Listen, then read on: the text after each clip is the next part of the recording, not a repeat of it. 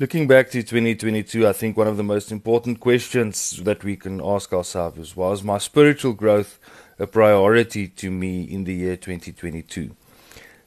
And uh, that is something that I need to answer for myself, and I think it's a question that we all need to answer for ourselves. But if it's if it is something that you realize that you've got either a positive or a negative answer to that, it might be a good idea to reach out to someone and see if they can uh, just have a conversation with you on what is their spiritual habits in order for you to sort of absorb them and see if they, they help you a lot.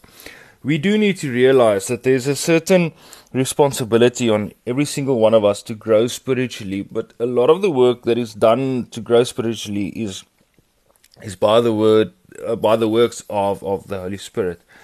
But um, I've, I've I've seen this video and it's actually it was trending on, on Instagram a while ago well, probably on the algorithm that I've got on Instagram, right? It was trending, and it is this, uh, it's this pastor speaking and said that the problem with the modern church is that whenever we find someone that is um, that is passionate about reading the Word of God, that is passionate about God's people, and is passionate about the history of the church, uh, we always tend to, uh, and passionate about theology of course. He said, then we take those people and we sort of put them in uh, in this mold to become a pastor because we feel that those type of people should be pastors, people that share those passion. And the the problem with that is when we do that, we we take them sort of out of the normal sphere of society and we force them to become pastors and then we become disrespectful of the fact that certain Christians just like reading up on those things and I want to encourage you that if that is you, that if, if you answered positively and said my spiritual growth in this year was good, I'm, I'm I don't think you should, would have been satisfied with it. I don't think we will always be ever be satisfied with it. But don't don't fall fall into the trap of thinking like, listen, now I need to become a pastor or now I need to study theology. I want to seriously encourage you not to do that.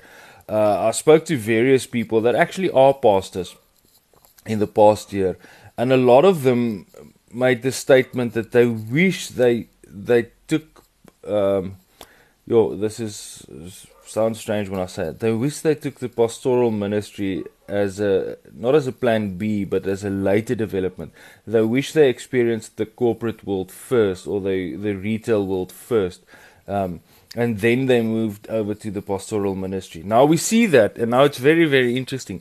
Because I think the reason they say that is they feel that they are sort of out of touch with what is happening and the experiences that people have in the corporate world um, or in the retail industry or marketing industry, whatever the case might be. The normal lives of normal people feel to them uh, that they are slightly detached from that and then they struggle.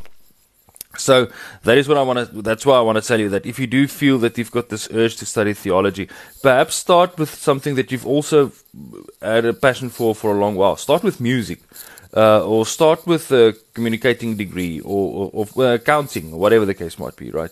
And then migrate over to theology uh, later on. Be an accountant for some time, and then become a pastor if that is something that you want to do.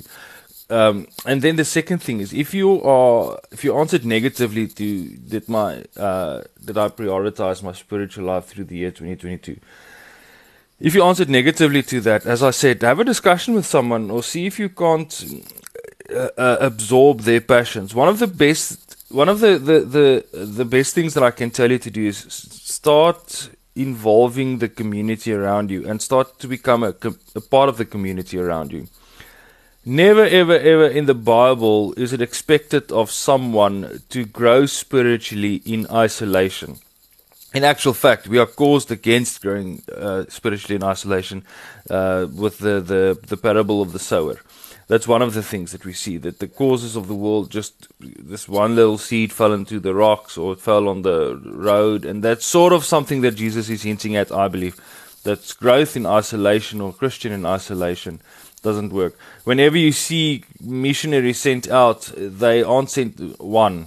We don't send one missionary into the, the heart of India to get those people to turn to Christ. We send a family uh, and we send them under a missionary organization in order for someone to assist them to maintain a healthy spirituality. Not saying that they shouldn't involve the maintaining a healthy spirituality is knowing that there's someone that's praying for them, knowing that there's someone that knows that their family is going through trouble. You need someone right? If your spiritual growth is lacking in the year 2022, it's probably because you weren't part of a community. Uh, one of the main causes, let's rather put it that way, one of the main causes usually is that person is not part of a community. You need to be part of a home cell group or a Bible study group or something like that. And someone then actually sitting and having a discussion with you asking, How are you doing? So that when bad stuff happens to you or some of your family members, uh, that you are a community that's coming together and say, but let's let's pray about this. Let's see how we can help. Uh, as I'm talking to you now, uh, I just came back from a hospital about a guy that was in a serious motor accident, and unfortunately, he's at this moment still unconscious. Right, uh, not induced, but he's unconscious from a head injury. Now, he's lying there in isolation, and it's a terrible time for his mom and his dad. But what what's amazing is the community came together, and we surrounded the community, went to them, and said, "Let's pray together for you and what you're experiencing. Let's pray together for what is happening now, so that you know." Uh, that you're not alone in this and that you feel that God has not abandoned you because one of the best ways that God can bless people is by means of man. Um, so that is what I want to encourage you with. Then the second thing that you need do need to be cautious about is um, it's it's not, not cautious, but something that I want to caution you is see how much of your spiritual growth is dependent on being lazy. Um, sometimes we're just lazy.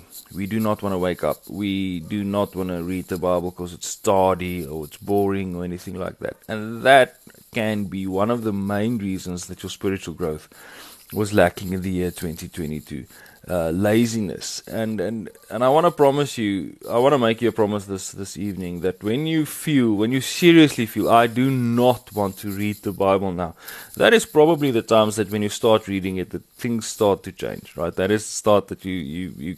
I don't want to say you're going to get a revelation every single time, but you will experience something about the goodness of God throughout that experience but I but but do know that when you listen to us on on I am live, we are praying for you, and we we want you to have a healthy spiritual life, and we want you to have a great encounter with the Lord Jesus Christ continuously. And uh, yeah, so so that is my, my that is my tidbit for uh, spiritual growth. Uh, get part of a community. Um, see if you can't find a mutual respect within the church, and then join the church uh, chess club or squash club or horse riding club just to be involved with people that is actually making the Lord part of their daily routine.